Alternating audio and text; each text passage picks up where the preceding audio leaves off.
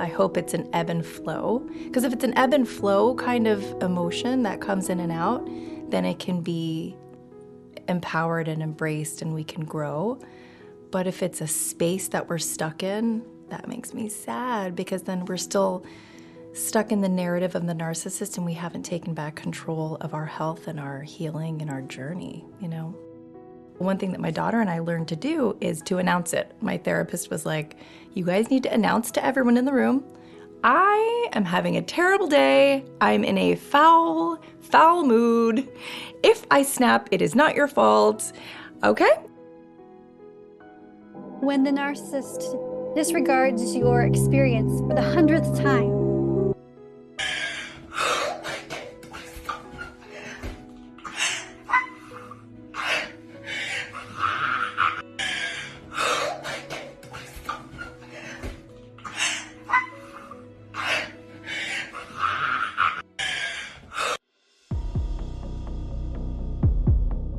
ever wonder if someone in your life is emotionally manipulating you? On my podcast, we dove headlong into the signs that indicate you may be engaging in emotional manipulation. Because monkey see, monkey do, right? We all have a bit of that in us, but of course, we are not all a narcissistic personality disorder. Terri is the host of Character Outs podcast, and she is on a mission to normalize going and staying no contact with toxic family. Recognizing these warning signs is the first step towards protecting yourself from emotional manipulation. And remember, nobody should have control over your emotions but yourself.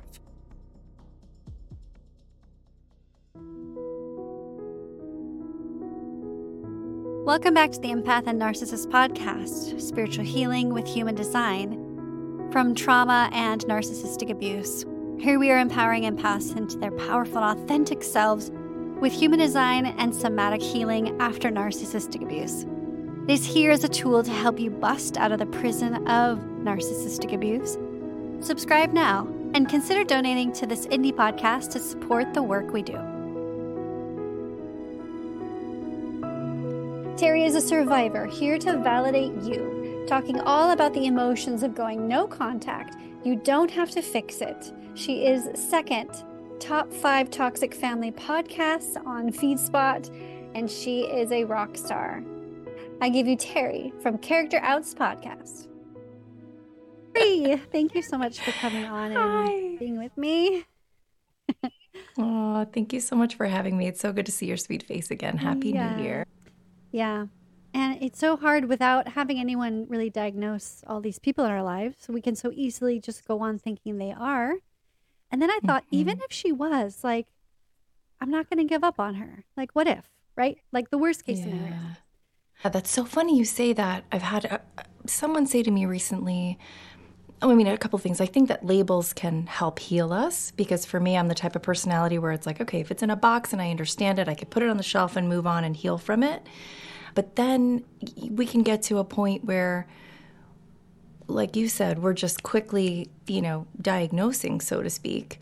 And I think there's also people want a label so they can delve into it. And I think when people get the label of narcissist, it's, oh, there's no hope, typically. Yeah. Yeah. And so yeah. if it's not a narcissist, then, well, maybe there's hope, you know? So I think maybe people can want to hang on to that. Yeah. And it is easier in our own little selfish ways. Like we all have our egos to deal with. So we have some mm-hmm. level of mm-hmm. like, well, if I just call her a narcissist, then I don't have to take responsibility for what I did. Yeah. And then I don't have to do the hard work and say, I'm yeah. sorry. And then like work yes. on our super awkward relationship now. But right.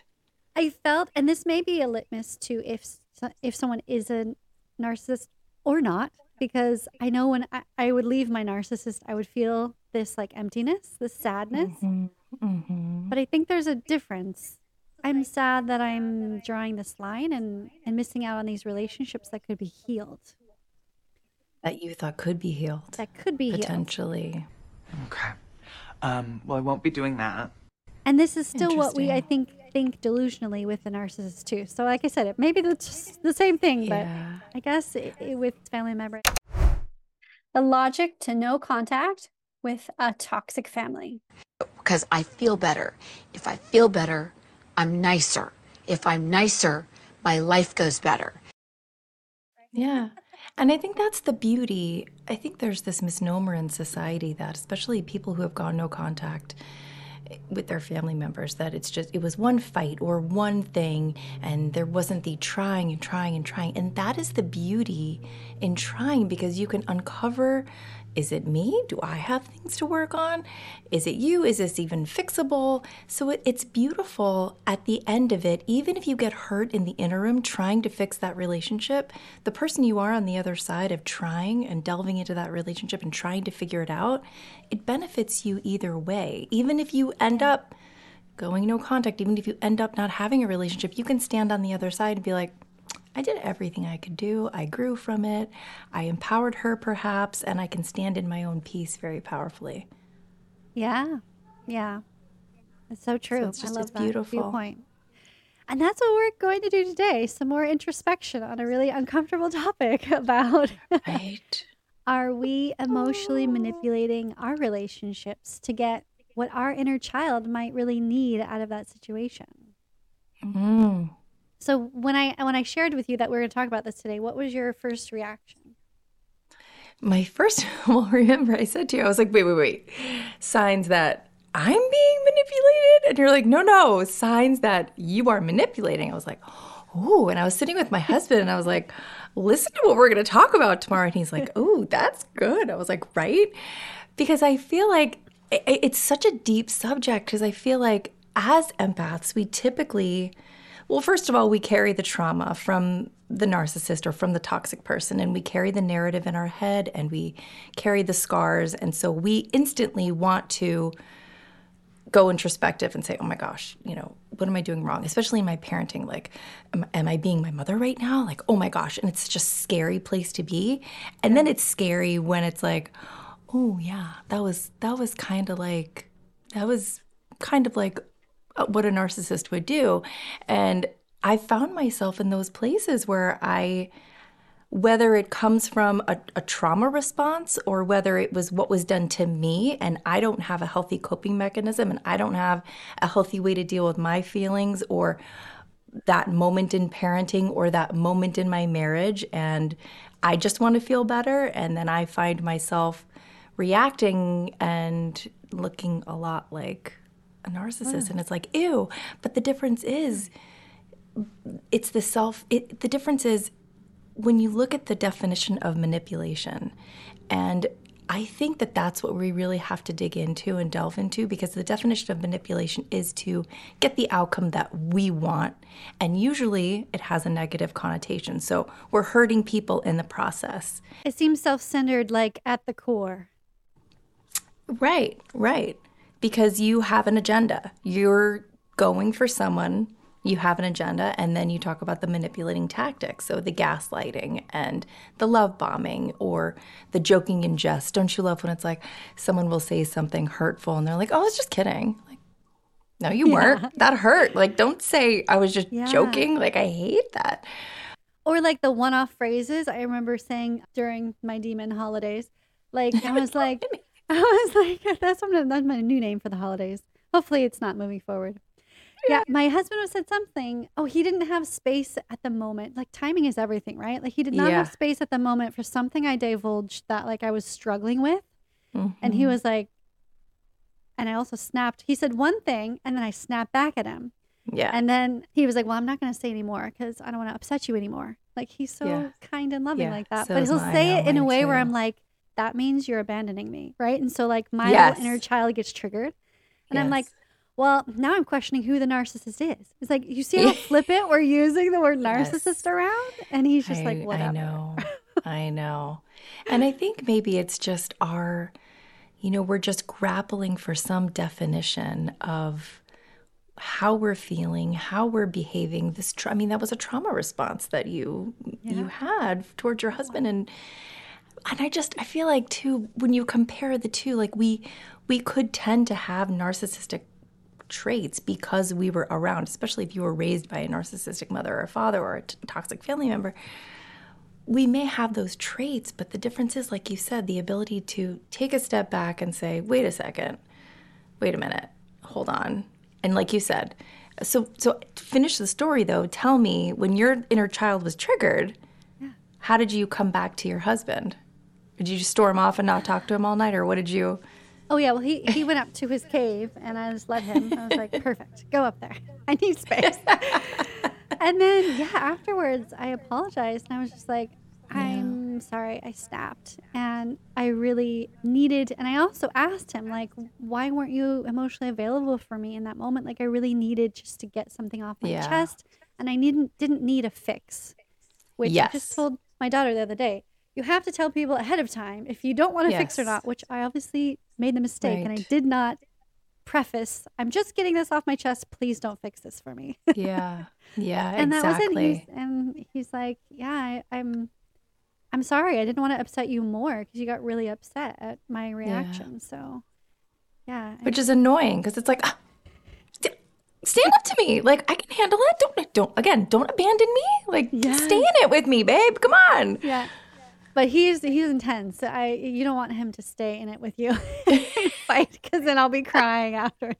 So he's very wise about that. he knows. oh no He knows that he needs to hold back when I'm sensitive and just give me time when I'm ready. Because then he'll always i think say, that's beautiful I, you know, I don't think you're gonna like this. Like he'll always preface it, like whenever he brings me some truth bombs, and then I'm like, okay, I'm ready for it. I got it. Like I'm ready. yeah that's how your heart receives it Yeah. Otherwise, when I'm not ready, I snap at him like I did the other night, and yeah it doesn't go well. So he's like, wrong timing. She's not ready for this. yeah Yeah. So then when I'm ready, I'm ready. But I mean, we can so easily do this in every relationship. I mean, what do you think about the first little sign that you may be emotionally manipulative is that you constantly seek attention? Mm, it's a good one. I think perhaps it could manifest itself in different ways. I know for me it's not seeking attention. It's avoiding stressful, toxic situations and perhaps manipulating the environment in order for me to feel peaceful because I want to avoid that stress. You know, I mean, if someone enters the room and they're in a mood, I had the tendency, and I sometimes still do, where I'm just like, I don't even care. Like, what, what's your problem? Snap out of it. Like, get out of it. Because I'm now taking on all that stress. Get out of it. And there's times when then the mood will calm down. I apologize. That was my phone jumping off of my chair. I apologize. Your phone jumped off your chair because a rock Um, just hit my window from the gardener. at the Stop same it. At the same time. time? Yes. What? I'm like, ah, don't break my window. I don't even care if my phone's cracked. I'm and still then your go. phone dropped at the same time. That's crazy. is so weird. oh my gosh. See, Weird. there's like so many energy portals, you guys. We don't even know when we open up our video conferencing. I love it. That's why I love your energy and everything about you. So then I find when the mood has calmed down and I've gotten what I wanted, right? A peaceful environment, I all of a sudden look back and go, all right, I snapped at, at my daughter. I dismissed my son, you know, snapped at my husband. Well, I got what I wanted, but what did it But- cost me? Yeah, you know? the cost. Yeah. Yeah. And it is such an immediate reaction. I relate to you where it's like, ooh, that sound like that came out of my mouth so familiar Yes. and it felt Yes. so bad at the same time afterwards. I don't know how many times I've apologized to my kids as I've tried to like change those manipulative Yeah. ways. It's like our inner child's just like, don't don't feel this, don't be uncomfortable, don't lose control or whatever this whatever you're feeling at the moment. Yeah, and even now, just talking about it, like my heart is racing, you know, because mm-hmm. as as empaths, when we've had a narcissist in our life, you know, we we want to be the antithesis of that. We don't want to be anything like them, and so I know that keeps me up at night. Like I don't know if it keeps you up at night, It especially when it comes to my kids and my years before, marriage. yeah. Yeah, just like that fear, like, oh my gosh. And then when you have these slip ups and you're like, oh crap, that really looked toxic. me? It's me. I'm the problem. What? Yeah, I'm Oh my the problem gosh. is me. Yes. But then we get to apologize. That's what makes us not a narcissist. Is we get to apologize and then also Yes. figure out a way to rewrite those neurons and to change the behavior patterns and to change Yeah. the actions. Like that is Yes. the way through growth growth, Yes. which is the antithesis of the narcissist. When you call to apologize to the narcissist for the hundredth time, Hey, come here. Look at me. Hey, look at me. What did I say? No. Come here. Look at me. Hey, look at me. What? Did I... No. Come here. Look at me. Hey, hey. What? I... Ah, you want to? No. Yeah. And I think, t- well, to answer your original question of how it made me feel, it initially made me feel sad oh, right. because, you know, for people who have overcome and, and broken free of a toxic relationship, especially the oppressive and manipulative abuse of a narcissist, you know, it's a forever healing journey. And we always think that we were the problem, right? So I and they just. made sure we knew it was us too. Oh, 100. It still is us, P.S. Like, yes. They made sure, I mean, the amount of times that my mom looked at me and was like, you need serious help. You're, cr- you're crazy.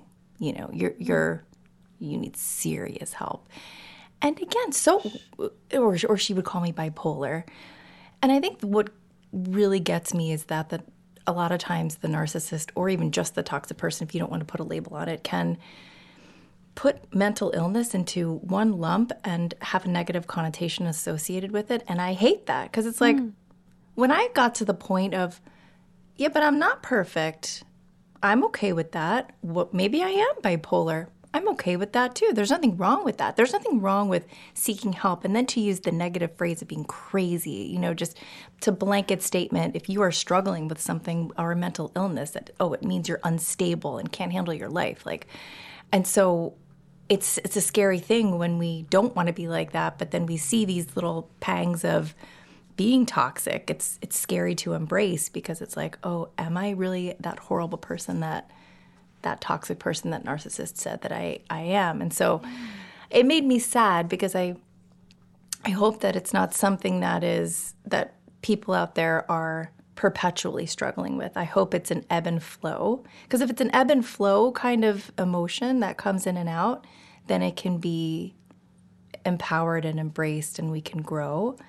But if it's a space that we're stuck in, that makes me sad because then we're still stuck in the narrative of the narcissist and we haven't taken back control of our health and our healing and our journey, you know?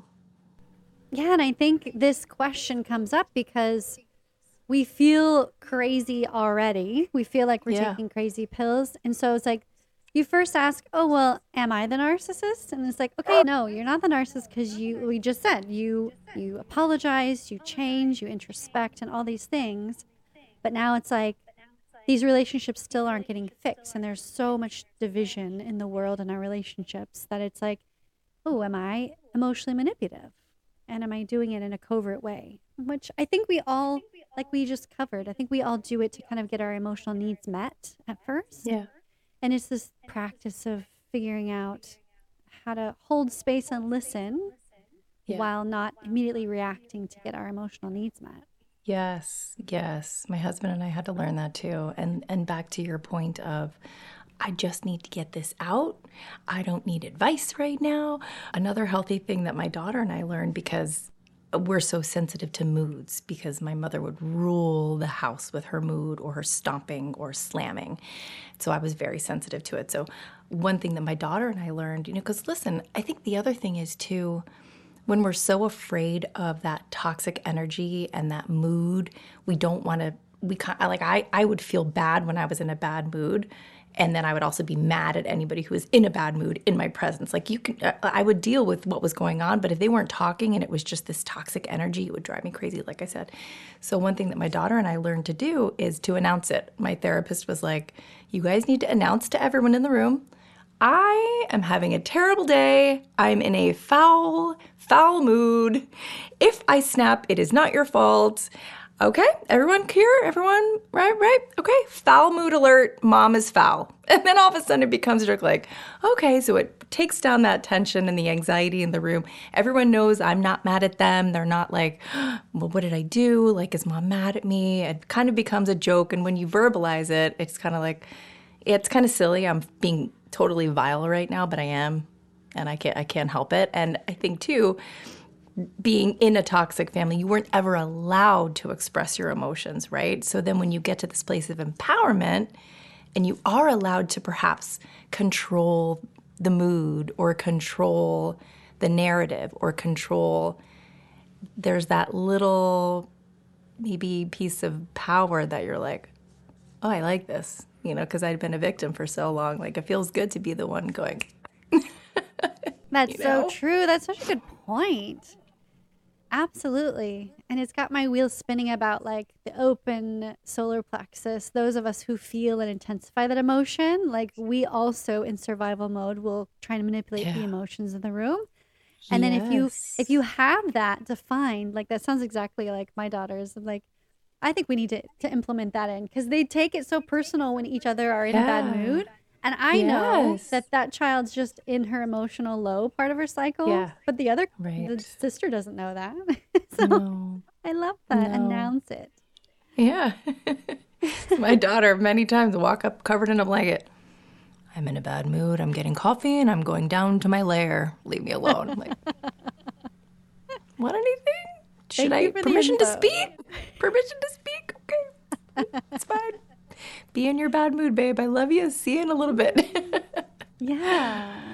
Allowing that to be okay. Allowing the the anger. We had someone on about anger and sacred anger. Allowing that to be not shamed is really important. yeah.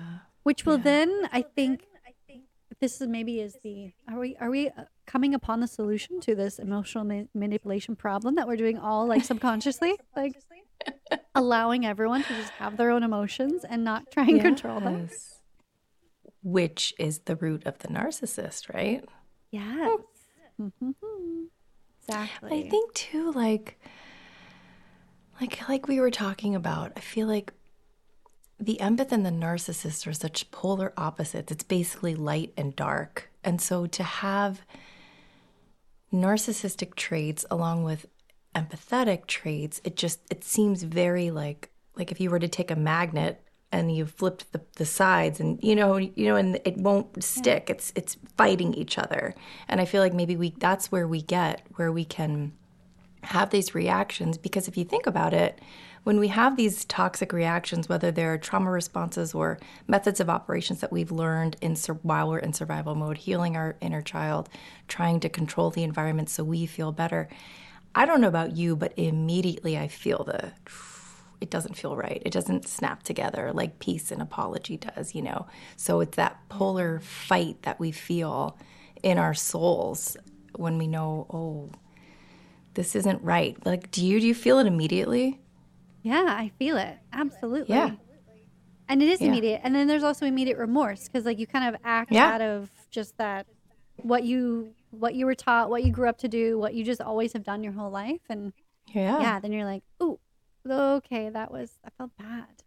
Yeah. And that I love the Ho'oponopono prayer. I feel like hmm. sometimes when I do you know that? no. It's an ancient Hawaiian prayer, and I started doing it with my kids were toddlers because they both have defined solar plexus and they're just big emotions. And I had an open mm. one, and I was like, I can't handle all this emotion spewing Yeah. through my body. Yeah. So, in times that were really difficult, I would just say the prayer over and over as a mantra in my mm. head. And even if they were crying or they were upset, but mm. it's an ancient Hawaiian prayer. And it cleanses out all of the negativity, all of the pain and that, that energy. And there's just four phrases you say I'm sorry, please forgive me, thank you, I love you. And like you said, that feels right. That feels good. That's yeah. so sweet. it cleanses it. So it's thank you. No. I'm sorry. I'm sorry. I love Please, you. Uh-huh. Please, Please forgive, forgive me. me.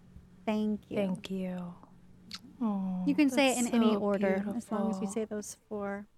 That's so beautiful. And I feel like as empaths, you know, even that, just saying that, that flood of peace that comes over, you know, that's really what we're seeking. And so even though we might fall off the wagon and behave like the narcissist, AA for know? emotional manipulation.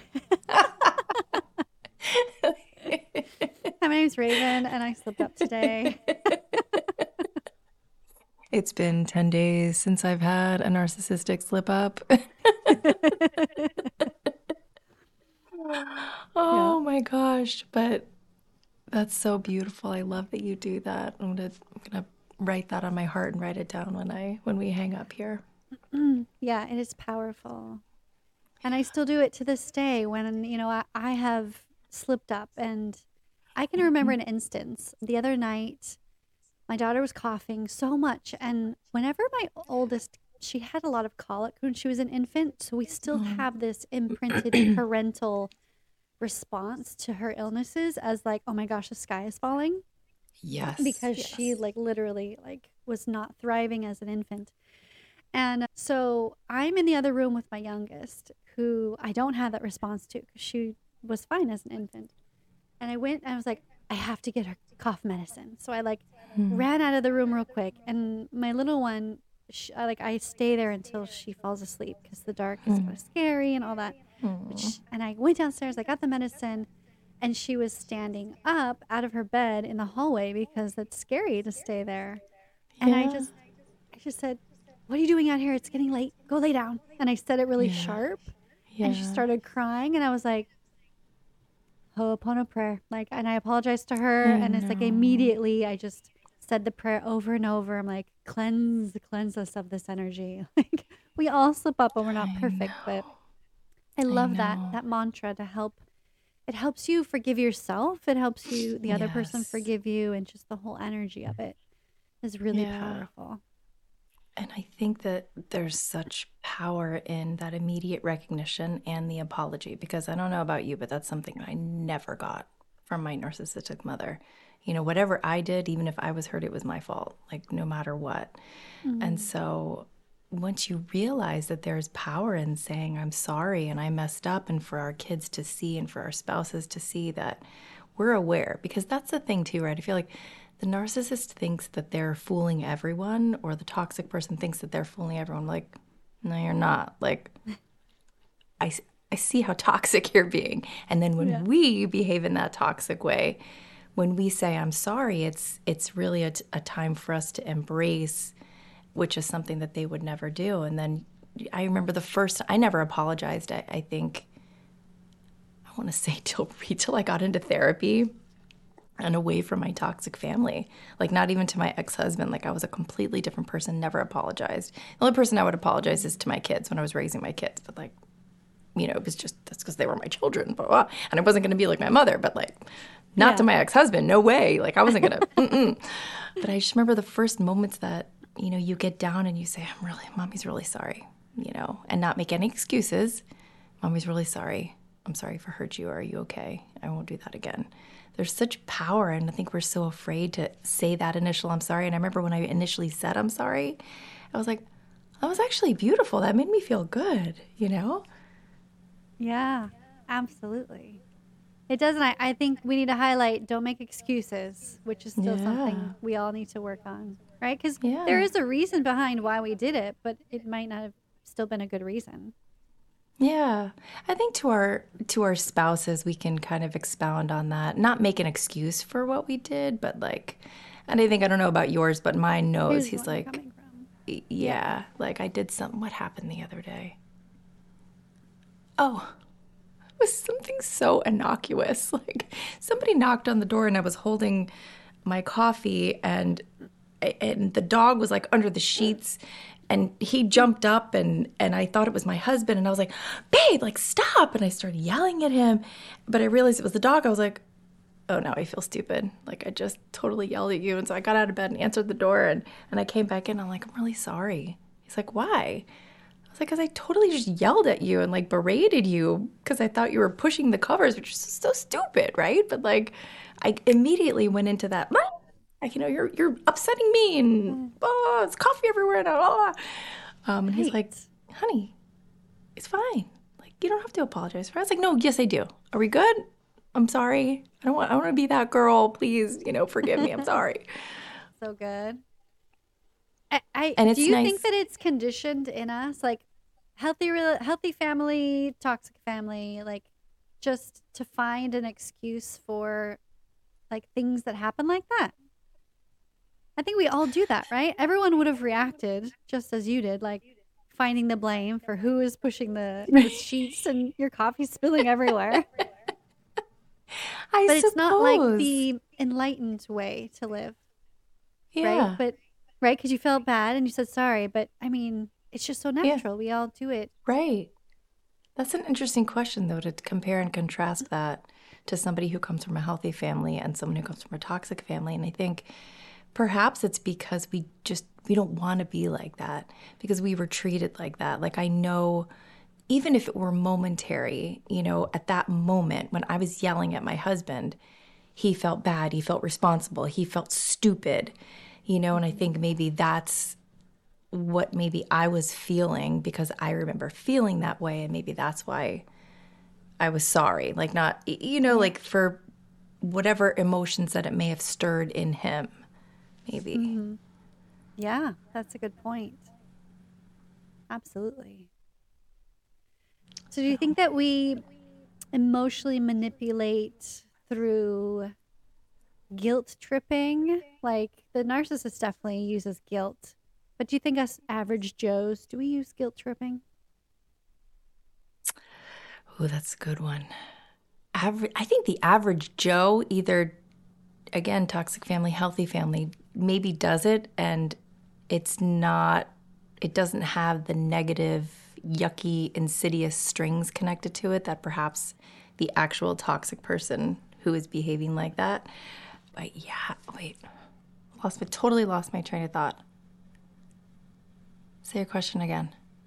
like guilt tripping like The i guilt think we all do it right like sometimes like i'm just thinking like we all are salespeople like let's say we want to Yes. have our family go on a vacation and they don't wanna go like then we start to figure out how do we get them to go right and then there's there's like guilt tripping or promising something that you have no idea if they're going to get but hey if we go there this might be really fun Yeah. know? Yeah. I can see I can see how I've probably done that in the past. I think too when you're trying to make a point, like have you ever done this like if you're upset about something and this so like reeks of passive aggression, which is so like cringy, but you know, if something upsets you or I used to not be able to, I'm getting better at it, but not letting things go. You know, maybe not the total stonewalling or stomping around the house, but just just this much of it, you know? like I'm just going to let you know just for 5 minutes, maybe not for 5 days, but 5 minutes that this really made me mad and I'm going to shut you out. And my husband and I really had to work through that and he finally came to me he's like, "You you can't shut me out." And I realized like I was legitimately stonewalling him. And again, I think it comes, comes back to the abandonment issues, you know, that we feel. But yeah, he's like, babe, you can't do that. It hurts. And when he said, it hurts, I was like, oh, yeah, I know it does. I'm really, I'm, I'm sorry I did that. But yeah, I, I, I think you're right. I think we've all, and like you said, though, I don't think it's attached to controlling the narrative or controlling the person, but still it is manipulating the envir- environment to get what you want a vacation or go out to dinner or yeah I hadn't Yeah. quite thought of it like on a on a non-negative level let's say Yeah. Or that. like, you know, I'm really into health and I want my kids to be healthy and I love like eating fruits and vegetables and trying to get them to drink the celery juice like I do. And yeah I'm like, ooh, well, you know, and I like share with them why. And my husband's like, stop scaring them into it. oh, okay. Am I doing that? He's like, yeah, you're doing fear tactic, just like the Christians do to try and convince people to be, you know, Christians. And I was like, gosh oh, I am? Like, I didn't mean to. I just, this is just the facts. He's like, well, yeah. they may not be facts to everyone else. like, oh, okay. Yeah. And on that, to your point, do mm. you find as you're raising your children, I I, I often struggle with this whole concept because we know our kids so well, right? And we know them inside and out. We know their hearts. And so, do you find yourself like guiding them, thinking, oh, well, of course, this is what's best for them, you know, guiding them while also empowering them to make their own choice, but also guiding them, you know? and I'm like, oh my God, is that what my narcissist mother did? Because she thought, it. Yeah, like she thought she knew what was best for me.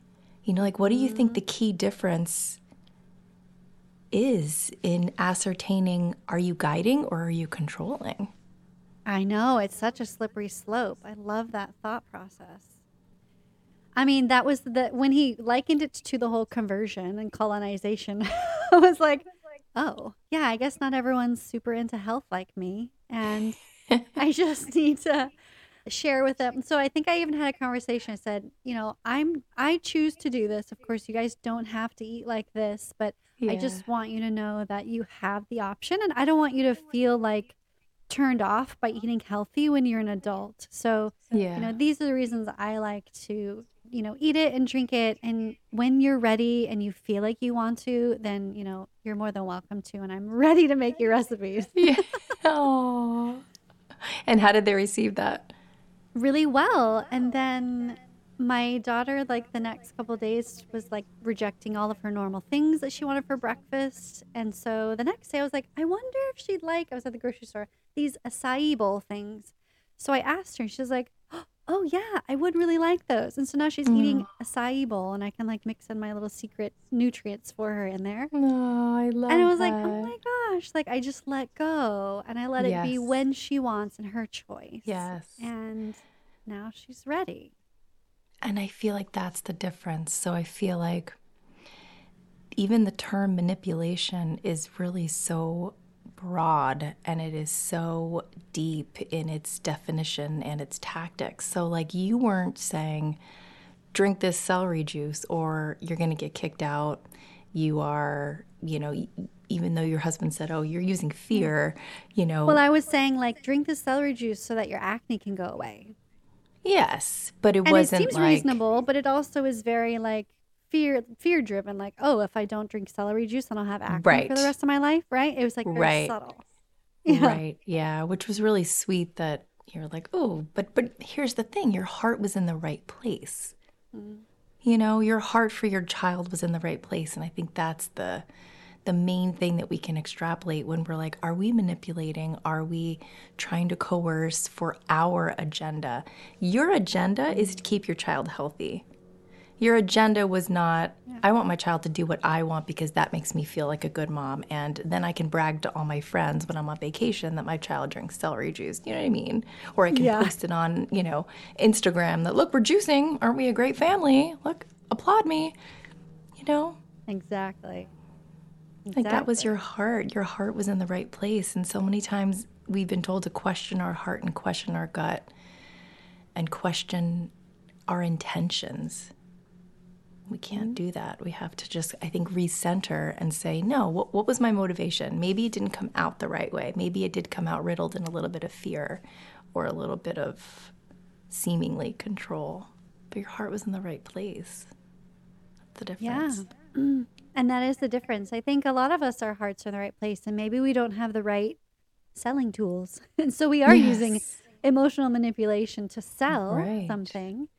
But Right. I think it always goes back to if you want transformation or if you want something to come to you, like a yo yo or a boomerang, you have to let it go.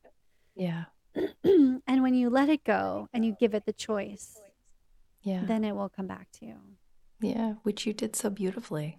You know, you weren't you didn't give any parameters. You didn't give any standards or you didn't withhold what they wanted. You know, you were just like, here's what I think. So that was that was beautiful. Yeah. And it came back mm-hmm. around because now you're sneaking things into the acai bowl. now she's getting cilantro and she doesn't even know it in her body. Doesn't even know it. Love it. Things we do. We got to put the veggies in the smoothies for our kids. Oh my gosh, my son eats so bad. It's so bad. I'm just like, And now that I have the knowledge, it's not like I can erase it from my, you know, like my conscience Yes. guilty, and I'm like, Yes. "Oh, I just I have to Yeah. help them make better choices. I know. Because it's like they're the number one, we, we want them to be healthy. And so while we are, you know, we- we're having this healthy lifestyle and we're doing what, putting good things into our bodies, of course, we're like, but you have to. Like, like you said, I have this Yeah. knowledge, I can't unsee it. I can't unsee it. You have to do it too. Well, hey, but that's also the difference of the narcissist because a narcissist, let's say, would eat fast food, you know, or like mine, he would drink whiskey all day long, and he would eat steak and hamburgers, and I he would be like forcing me to be a like a certain weight, so I had to eat salads when he got to eat steak, and I would I would still drink wine, but you know, like I would not get to eat like filling, yummy things because, but he got to do whatever he wanted, but I had to have a certain weight standard. Oh my So- gosh. So there's the difference between like you have a good heart and you don't have a good heart about it, or you're being a role model about it versus not being a role model. Yes. Yes. Gosh, I'm so sorry you you lived that. so sorry you lived that. And again, you know, the average Joe doesn't have these bad thought battles in their head. They just don't. I mean, the amount of times my husband has looked at me and he's like, "Why did you respond that way?" I was like, "Hi, nice to meet you. I come from a toxic family. You come from a healthy family. You don't get it. Thank God you don't get it." You know, but they're he's, he's perplexed. It's like, why would you think that? Why? Why? So we have these conversations with ourselves, and then we say or do the thing, and then we have another conversation when we're lying in bed at two o'clock, going, "Oh, I shouldn't have said that. It's going to send them to therapy now. I'm a terrible mom. I'm going to lose them forever." Ugh. we Yeah. beat ourselves up. Yeah, we beat ourselves up so much. And I think that's the thing is like you may be searching if you are, you know, emotionally manipulative, but you can't you can't think like the sky is falling you're the worst person ever if you are because we all do it to some certain extent to get what our needs met. I It's just a matter of where you're coming from and if you can Right. adjust and let go and be flexible to the outcome, you know, and if you're open to that, then you're okay. You're Yeah. okay. Yeah, I think that's such a mm-hmm. beautiful thing to say that we're you're so right. We're going to be imperfect. We're going to make mistakes. It's how we handle and recover from them and you are okay. And the, just just the very fact that we're in or people or anyone is in the stage of, "Oh, did that look like manipulation? Did that look like control? Did that look like passive aggression?" You know, because that's that's healing and growth. It is. It is. So before we close, and I'm going to ask you about your podcast and all of your work. I'm just going to run through this list here of emotionally manipulative behaviors. And if you have one that you want to pull out and comment, and then we'll transition, you can do that. So I have 10 here. Just Okay. to list. And maybe this is like a some a list that you can go off and introspect. Like, ooh, do I do that? Because some of us don't have the pleasure of having really like truth bomb people in our lives. I guess except for me in mm-hmm. this podcast. Mm-hmm. So Mhm. number No, one, I you got, I got one too. Yeah, mm-hmm. it's really helpful, even though it's painful. Yeah. I agree. Number one is constantly seeking attention. Number two is playing the victim. Number three mm. is guilt tripping. Number four is gaslighting. Five mm. is conditional love or approval. Number six is withholding affection or intimacy. Number seven is silent treatment. Number eight is sudden mood swings. Hmm. Nine, lying or deception. And 10, lack of empathy, which is interesting.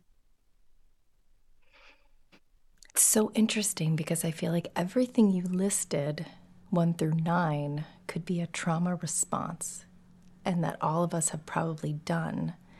But number 10 is a character trait. Exactly. Exactly. I know. I was like going through this, like on the extreme, all of these are traits of a narcissist. Right. But to your point, yes, all except for 10 is, I mean, you could still lack empathy if you are in a trauma response because you're thinking of your own survival That's needs true. in the moment. That's true. I mean, it's, true. it's not like a overall lack of empathy. Could be in the moment. Yeah. Yeah, but they true. are a trauma response. Absolutely. They are. I have And, done like, even every just single one of them. these while healing. Yeah. Even just hearing them, I mean, gosh, brings brings up so many emotions, the gaslighting and the the taking away of of physical touch too. Like, oof, I've done that. I'm not to my husband because I know what hurts because my love language is physical touch. So I'm like, guess what? I'm mad Take at that you. away I'm from you to gonna- hurt you. yep. I'm not going to talk to you. I'm not going to touch you. I'm mad at you. Yeah. Yeah. But that list is interesting that you ended with lack of empathy. That one is just, it's sticking with me because mm-hmm. even if you did every single one, one through nine, you get to the end and go, oh, you know, there's some kind of, whether it's comes from yourself and you realize I shouldn't have done that, or you have the wherewithal to either read your children, read the ch- shift in their behavior, the shift in their emotions, read your spouse and the shift in their emotions, read the shift in your relationship.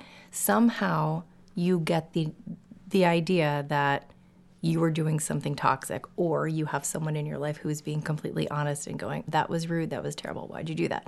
So whether it comes from us or it comes from an external the bottom line is how we receive it. And if you are acknowledging that is that is the entire battle because then you enter into healing if you are embracing yeah i did it.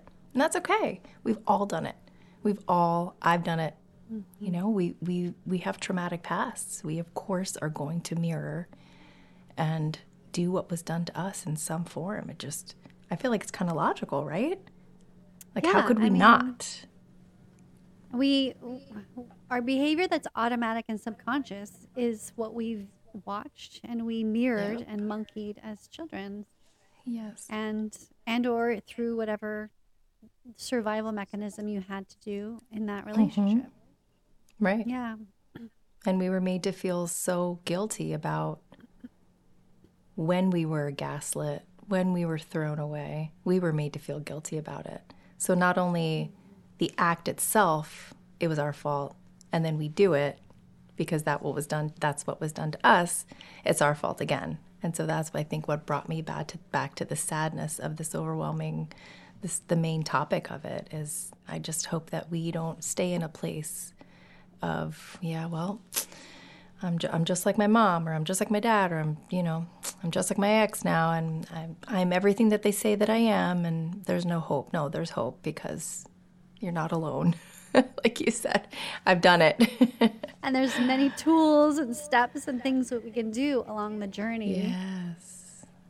to shift out of that. Yeah there is there is a way. That's why i love to like liken our emotional intelligence journey which i feel like it's more of an emotional intelligence journey as we're healing from all of this trauma and toxic interactions with people yeah. it's just like the gym like you can't be Oh, like yes. oh like i don't do any of these on the list that, uh, like that would be the likening to like oh let me go bench, pre- bench press 200 pounds like Yeah. we can't do that if we've never gone to the gym and yeah actually worked on all, done done all the tools and exercises Yeah. to get us to, to shift everything in our behavior and our psyche yeah not, not even so much psyche but it's just like the mirror neurons like these subconscious Yes. automatic stuff and if you don't Mhm. actively engage to change it then it, it won't change No, absolutely. And so it's grabbing hold of it, recognizing it, and changing it.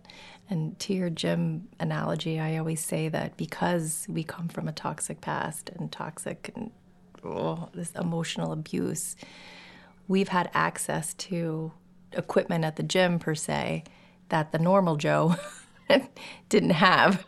so Yeah. we do have this strength. And I like to look at it like that. I don't like to stay in that yeah, I, I have a toxic family and it's just how it is and here I am and I can't do anything about it. That can't be where our story ends and and our trauma responses and our, our MOs, it can't that can't be where our story ends. Our story needs to continue and embracing it and growing and just to just realizing that yeah, we're not perfect. We're not the horrible villain that our whatever talk whatever's been told to us as a child. We're not that. But it's it's okay to be a little toxic and what matters is how we handle it. So yeah. I think that's what they call being human. Right? Yes. Which we We're were never allowed to be. Never allowed to be hmm. Yeah you yeah had to there is a beautiful thing up. and i feel like too i feel like we are in just this society of perfection right like mm-hmm. you can't be down, you can't have a pimple, you can't, you know, everything on Instagram is perfect, everything everywhere is perfect, you know.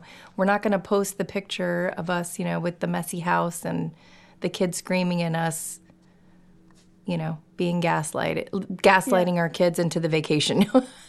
Unless you want to go viral and everyone hate you, then do that. right.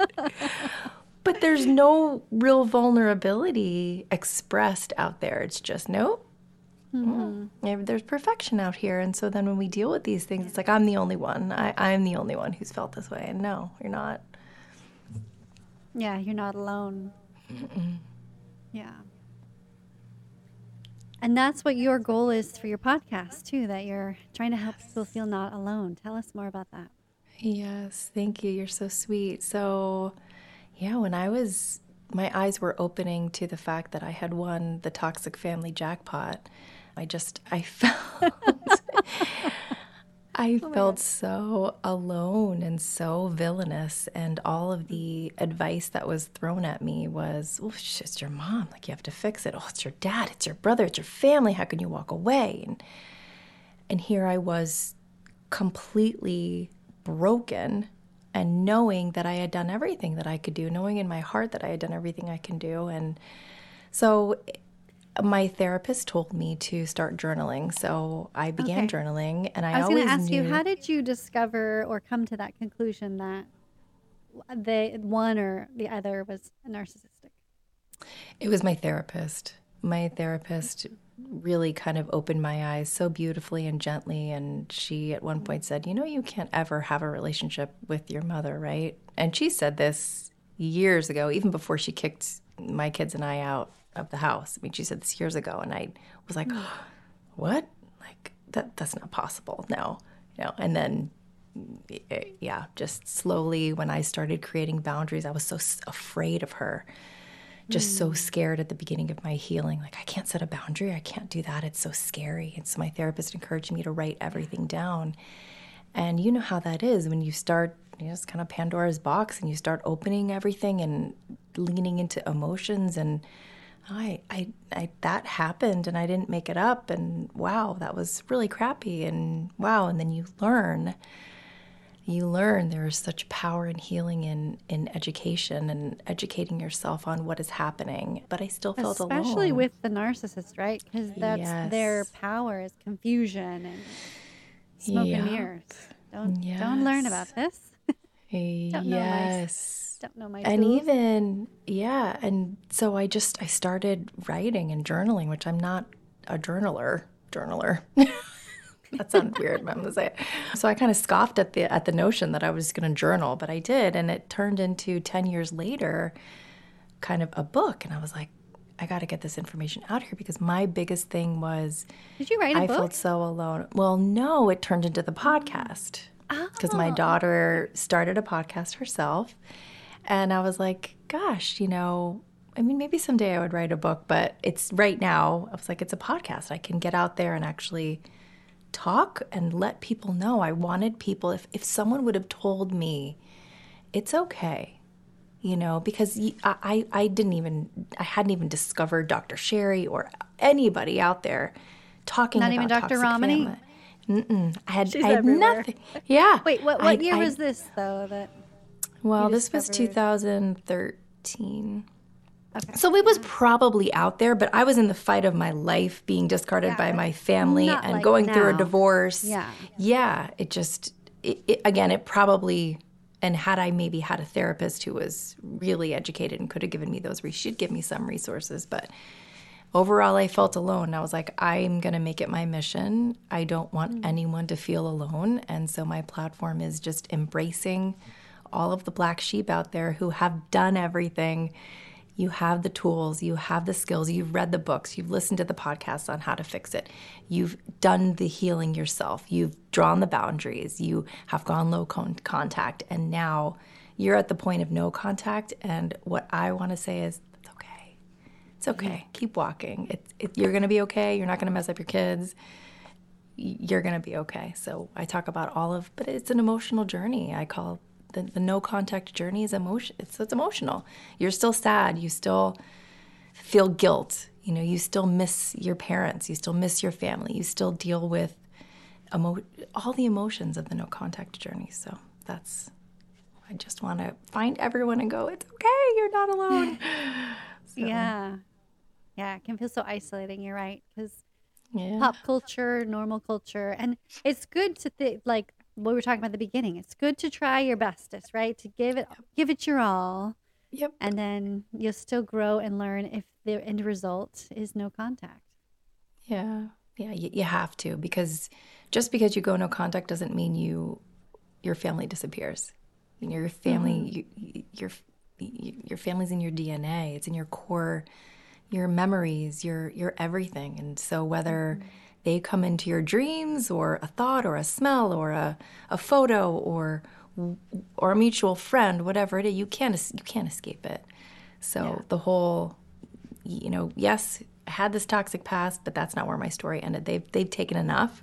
And so now I just want to empower everyone to keep walking and keep healing and stay on the healing journey. So Mm, that's beautiful. yeah. And again, it's called Characters Out Podcast. Am I saying that right? Character outs. Character Out. See, I switched the Character outs. I know, it So, happens yeah. a lot. You lot. can search that, and also the link to that will be in the show notes. You guys can just pop on over Thank there you. and check out our podcast. Additional support. Thank you, Raven. Yes. Thank you. And thank you for all you do. I admire your light and your platform and all the people that you're healing. And so thank you. Thank you for having me Mm. so much. Thank you. Thank you for being here. Calling all empaths on their healing journey. Are you feeling overwhelmed by triggers and stress from narcissistic experiences? You're not alone, and I'm here to offer support. Join my free recorded somatic healing workshop today and reclaim control over your well being. The workshop highlights include tailored for you, dear empath, to ground, to move out the stress out of your body somatically, techniques to navigate your triggers, and empowering rituals and meditations I guide you through, including a sage clearing ceremony. So grab it for free, it's in the link in the show note. Please consider leaving a tip to support this show as I have so many offerings I am giving away for free. Thank you so much for tuning into the end of this podcast episode and being an empath member here in the community. Please share this podcast episode on your socials or with a friend. Spread the power and spread the love. I need your help. Please rate and review my newest book, Empath's Guide to Rising Strong, a human design guidebook. You can grab your free version if you have Kindle Unlimited. You can read and review it there through Amazon or grab your beautiful paperback copy on Amazon today. When you review and tell me it's done, I will gift you a complimentary 30 minute human design reading or healing coaching session. That is how important these reviews are to me. My goal is to get to 50 reviews by March and then 200 by the summer. Please, please help me out. We are at about eight or nine. Be sure to listen to the Empath and the Narcissist Audible book, or you can grab your paperback on Amazon. It is a profound exploration of my journey in healing, providing you with tools for healing as well, including EFT tapping. The link is in the show note. Until next time, keep your unique light shining.